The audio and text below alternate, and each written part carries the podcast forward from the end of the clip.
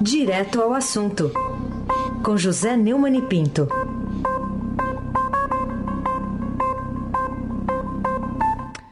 Neumani, bom dia.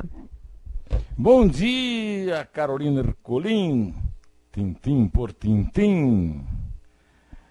Bom dia, Diego Henrique de Carvalho. Bom dia, Almirante Nelson e o seu pedalinho. Bom dia, Frânio Vanderlei. Bom dia, Clã Bonfim, Manuel Alice Isadora. Bom dia, melhor ouvinte.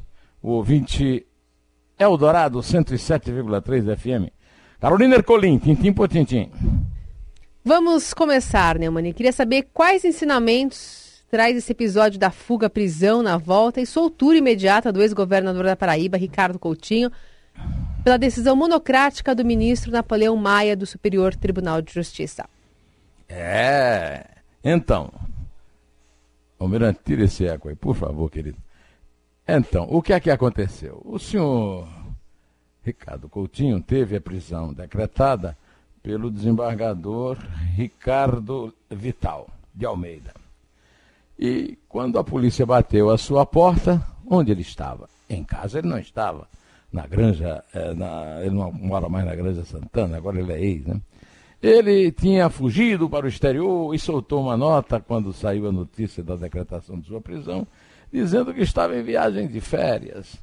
É, viagem de férias sem um filho. O filho ficou na Paraíba. Realmente é para morrer de rir, né? Pois bem, ele estava, na realidade, foragido. Ele não podia passar muito tempo foragido, mas ele estava esperando uma, uma plantão, um plantão no judiciário, porque ele contava com a ajuda do José Otávio de Noronha, presidente eh, do Superior Tribunal de Justiça. Só que o José Otávio foi denunciado pelo antagonista porque os seus filhos são advogados do irmão de Ricardo Coutinho, Coriolano Coutinho, que está entre os que não foram soltos, está ainda preso. Né? E aí aconteceu uma verdadeira ciranda cirandinha. Eu vou aqui roubar um, um post do meu amigo Helder Moura, um dos poucos jornalistas independentes da Paraíba, para contar como é que foi essa ciranda cirandinha. Né? O Zé Otávio Noronha pediu impedimento. Então, o habeas corpus devia ser encaminhado para o ministro mais antigo do tribunal, no caso, Félix Fischer. Mas Félix Fischer está de licenciamento, quem não pode julgar, tem inclusive um juiz lá substituto no lugar dele. Pela ordem seria para Francisco Falcão, que aliás é paraibano, é lá de Monteiro, é, mas está fora do país.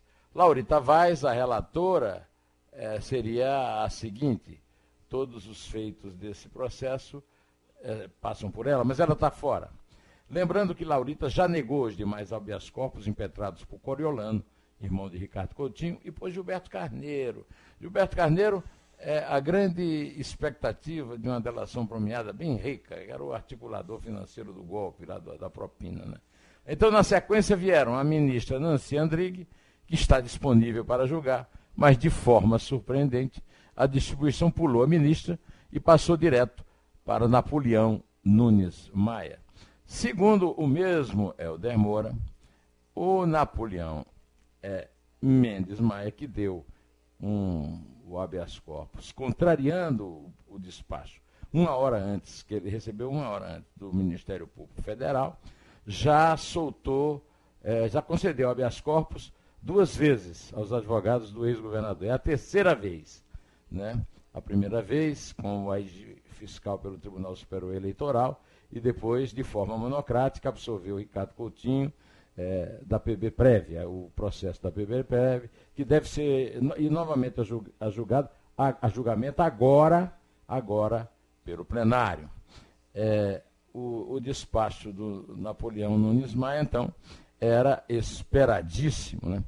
É, o, a Procuradoria-Geral da República é, fez um parecer defendendo a manutenção é, da prisão preventiva do ex-governador o vice-procurador-geral eleitoral Humberto Jacques de Medeiros alegou que Coutinho ainda continuaria liderando o grupo investigado na juízo final. Né? Aquela Calvário, juízo final, a sétima parte, mantendo a estrutura delitiva no atual governo. Ele destacava que a liderança política do ex-governador é fortíssima, e é mesmo, ele elegeu o atual governador, que também está encalacrado, que é o João. É, o João. O João era o apelido que se dava aos laterais esquerdos que levavam dribles do Garrincha. É, é o João Azevedo. É, Carolina Ercolim, tintim por tintim. Bom, e, e, que razões teria então o Ministério Público da Paraíba para inventar uma denúncia contra o Ricardo Coutinho e por que o desembargador Ricardo Vital teria acreditado nessas acusações para decretar sua prisão? É, eu até disse que há juízes na Paraíba, né? Quando eu comentei isso na sexta-feira, não foi, Carolina? Hum? É, só que o, o, o, Ricardo Coutinho deu uma entrevista ao UOL é, dizendo que o patrimônio dele é totalmente compatível com a renda que obteve ao longo de 28 anos de mandatos políticos. Né?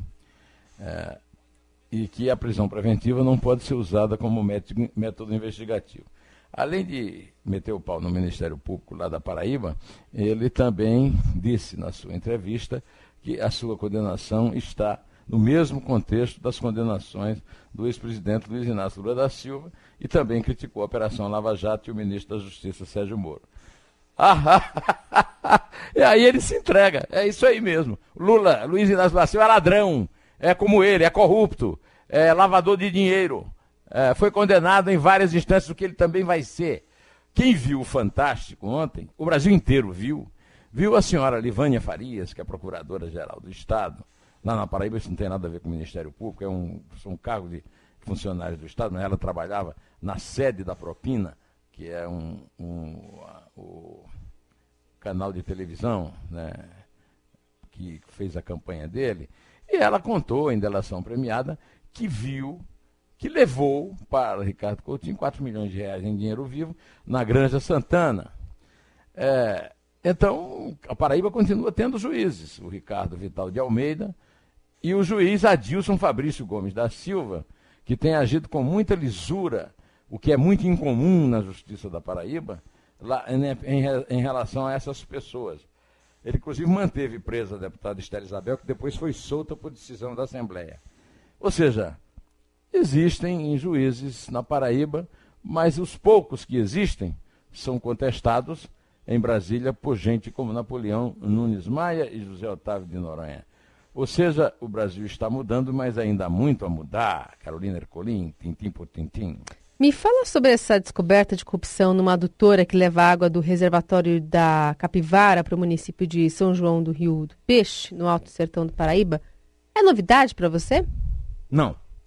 É, a, prisão é novidade, até porque o prefeito que eu conheço, o Iraúna, o prefeito de Iraúna, que foi preso, foi preso com dinheiro, ele foi preso no, em flagrante delito de recebimento de propina em dinheiro vivo. Né? É, agora, todo mundo sabe que com essa é, disseminação de prefeitos, de prefeituras, qualquer cidadezinha tem o seu prefeito para. É, existe um esquema de corrupção é, usando esses prefeitos. Lá no sertão da Paraíba, eu nasci em Iraúna, a cidade onde o prefeito João Bolsonaro é, foi preso, o prefeito dessa cidade, né, é prefeito pela quarta vez. É, os prefeitos costumam ter fazendas em Tocantins. É, também, além do, do, prefeito, foi preso, aliás, foi afastado do cargo de deputado, o deputado é, José Wilson Santiago, que é também ali da região de uma cidade menor ainda, que o Iraúna, pertinho. Né? E, e eu estou impressionado também que São João do Rio do Peixe está sendo chamado aqui na imprensa do Sudeste São José do Rio do Peixe. Eu não sei de, de onde tiraram isso. É, de qualquer maneira, é uma história cabeluda de uma, de uma adutora que vai. É, quando eu nasci, Carolina, o município ainda era Antenor Navarro, que hoje é São João do Rio do Peixe. O Iraúna era distrito. Eu nasci em 51 e 53 o Iraúna foi emancipada. E emancipada agora também vive os delitos da corrupção, o sertão não está é, livre disso, imune a esse tipo de coisa. Né? É, isso aí foi, esse inquérito policial federal teve por base uma proposta de colaboração premiada apresentada à Polícia Federal e acolhida pelo ministro relator no STF, né, o, o é, Celso de Teles, né, e determinada pelo Poder Judiciário em disponibilidade dos bens imóveis em nome dos investigados para ressarcir aos cofres públicos os desvios apurados. Enfim, é, chegou ao sertão a corrupção. Até rima deu, né, Carolina? Carolina Ercolim, tintim por tintim. Você acha que a notícia da condenação do ex-senador Luiz Estevão pelo financiamento de obras para melhorias no presídio da Papuda, onde ele mora, marca que tipo de novo capítulo a se acrescentar à Operação Ápios? Operação Ápios é, levou a buscas e apreensões no escritório de advocacia de Márcio Tomás Bastos, que era advogado do Lula na época da ditadura na Justiça Militar e que foi ministro da Justiça no governo dele. Ao cair a máscara de uh, Márcio Tomás Bastos, sabe-se é, que nós vivemos duas coisas. Primeiro, é que a Operação Castelo de Areia foi derrubada pela perícia do Márcio Tomás Bastos, que isso aí foi detidamente de, é, de, detalhado pelo, pela delação premiada de um companheiro dele de ministério, um, aliás, um, um, grande figurão do PT, que é o Antônio é, Palocci. Né? O, a segunda coisa é que se o, o Márcio Tomás Baixo tivesse aplicado os mesmos métodos que aplicou em Castelharia, mas ele já não estava mais vivo para fazer isso, ele morreu. O escritório dele, inclusive, foi invadido depois de ele morto. Né? é, talvez não tivéssemos tido o mensalão e quem sabe o petrolão, né? Então é, é isso aí. O capítulo com a, a, a, condenação do Luiz Estevão, que é uma história antiga, né? reformou a Papuda para ter uma condição melhor de vida lá dentro. Né? Aliás, é, é foram é, também é, condenados e vão pagar multa Cláudio de Moura Magalhães, é, João Helder Ramos Feitosa, Murilo José Juliano da Cunha, é, todos funcionários lá do Distrito Federal. Né? O, o capítulo, você quer saber como se chama? É A Volta dos Que Não Foram. Uhum. Carolina Ercolim, tintim por tintim. Falar um pouquinho sobre a deputada Janaina Pascal aqui de São Paulo. É, o que, que, você acha das opiniões, comentários que ela tem feito sobre episódios fora da alçada do estado de São Paulo, contra atuações que ela considera desastradas, por exemplo, dos ministros da República Jair Bolsonaro e do Supremo Tribunal Federal também, Dias Toffoli? Eu acho que Janaína Pascoal é uma das políticas mais lúcidas do Brasil, se não for a mais lúcida. Apesar daquele jeitão meio é, aloprado dela, né? usando aqui uma expressão que o Jair Bolsonaro usou no café da manhã. Mas, é, então ela, ela é uma deputada estadual, só que ela é recordista, é uma parlamentar uma deputada recordista federal ou estadual em número de votos, mais de 2 milhões de votos, e que eu tenho certeza que os 2 milhões de eleitores dela estão muito satisfeitos com a atuação dela. Ela deu uma entrevista muito grande, páginas e páginas, ao Globo nesse domingo, e, e reforçou a sua posição é, em relação ao aditamento do impeachment do ministro Dias Toffoli, presidente do Supremo Tribunal Federal. Eu vou ler aqui para você, é, Carolina, o que ela disse a respeito o ministro Toffoli instaurou um inquérito sigiloso para investigar qualquer um que fale contra o Supremo e distribuiu esse inquérito à revelia das regras de distribuição, pediu para recolher uma revista, Cruzoé, e na sequência suspendeu todas as apurações instauradas em informações do COAF e da Receita Federal. Ele usou o poder dele de maneira absolutamente fora do padrão e, no caso da instauração do inquérito, se valendo da condição de presidente da Corte. Para mim, é flagrante crime de responsabilidade que se agrava quando a gente constata, por força de notícias, de que havia movimentações suspeitas por parte dele e da família, e dele, e também do ministro Dilma Mendes e de sua família. Não estou dizendo que essas movimentações existam, que eventualmente haja algo ilícito, mas uma autoridade não pode usar seu poder, usar uma parte de ação institucional para se blindar. É, a respeito do Bolsonaro, outro personagem, que aliás personagem daquele acordão, com Dias Toffoli, né, que blindou o Flávio Bolsonaro, em troca do Bolsonaro lançar a candidatura do seu é, protegido André Mendonça para o Supremo Tribunal Federal em novembro do ano que vem. Ela também falou do Bolsonaro. Ela disse que já na campanha identificou que o presidente é um líder de conflito. Ele só sabe liderar no conflito. O temor dela é que ela venha eventualmente a perder a mão, que ele venha eventualmente a perder a mão desse grau de conflito. É, Carolina.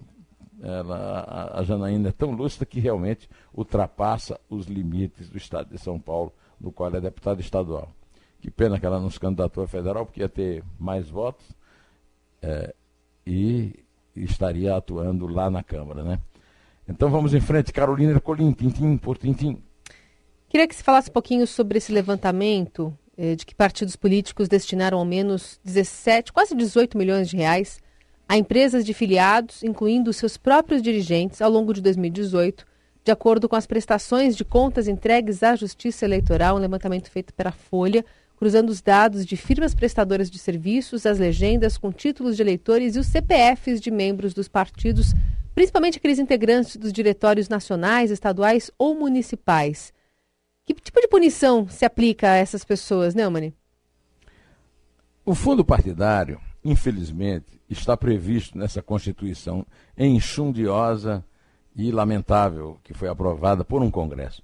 Eu, como professor Modesto Carvalhosa, eu sei que é um sonho, que é uma utopia, é o velho Thomas Moros de volta, mas acho que o Brasil só terá um começo de, de caminho para ter um jeito no dia que se convocar uma constituinte exclusiva.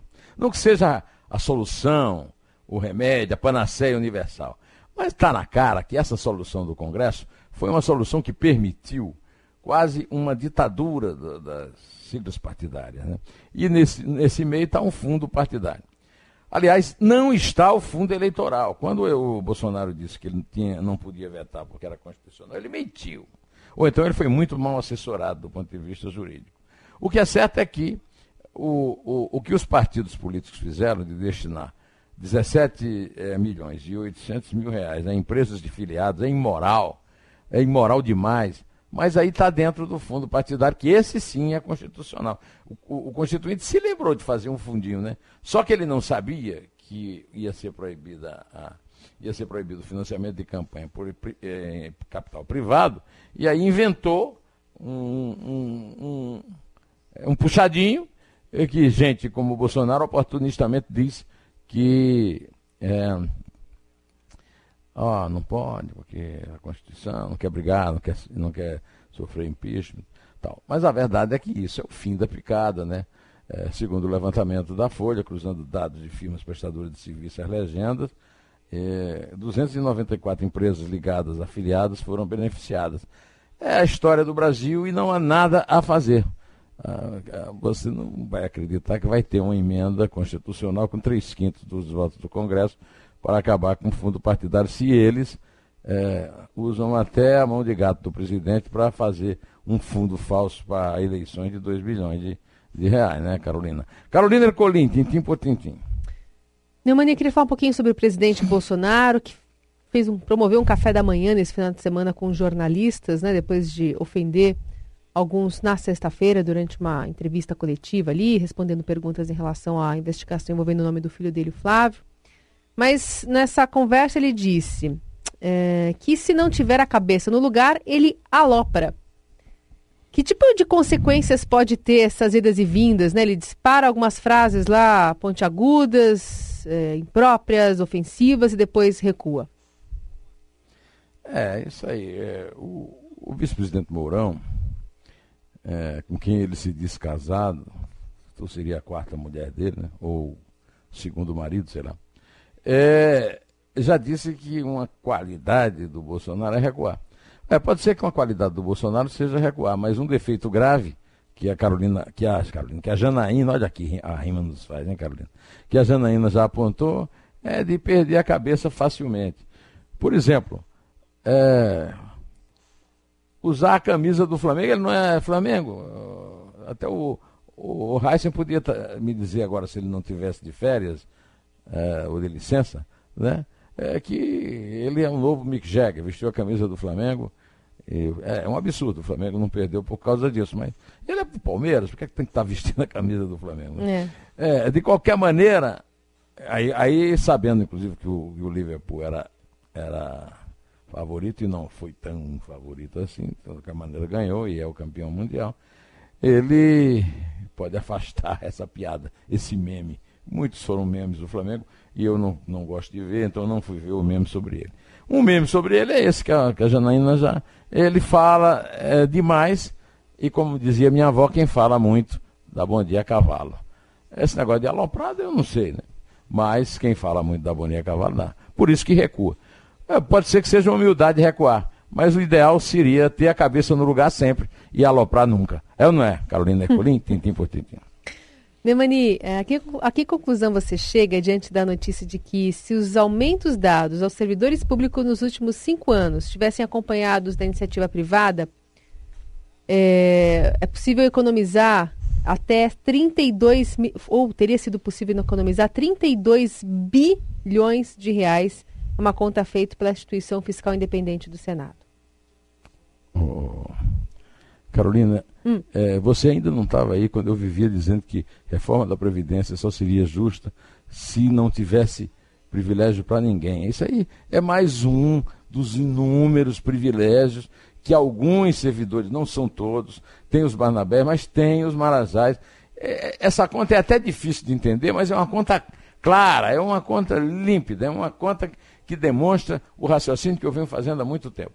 O problema do Brasil não é o pobre aposentado, o problema do Brasil é o Marajá. O problema do Brasil são os privilégios daqueles que ficam muito perto do poder e tiram usufruto disso. Essa conta é uma conta óbvia. E eu quero dizer que é mais óbvio ainda que esse valor é muito maior, na verdade. Por quê? Porque o serviço que o, funciona, que o, o empregado de uma empresa privada presta para ganhar um aumento é um serviço incomparavelmente melhor, tenho certeza disso, não preciso de pesquisa nenhuma, nem de nenhum levantamento, do que o serviço prestado por esses marajás que ganharam a mais essa bolada nos últimos cinco anos. É, é por isso que eu uh, acabo essa semana pré uh, começo essa semana pré-natalina, semana natalina, que o Natal vai ser na, na, quarta, na terça para quarta-feira, amanhã para depois, não é isso? Uhum. É, eu começo essa semana dizendo que realmente um Feliz Natal para os brasileiros será o dia em que os donos do poder resolverem tirar o poder dessa casta privilegiadíssima. Carolina Ercolim, pode começar a contar. Vamos lá. É três. É dois. É um. Em pé.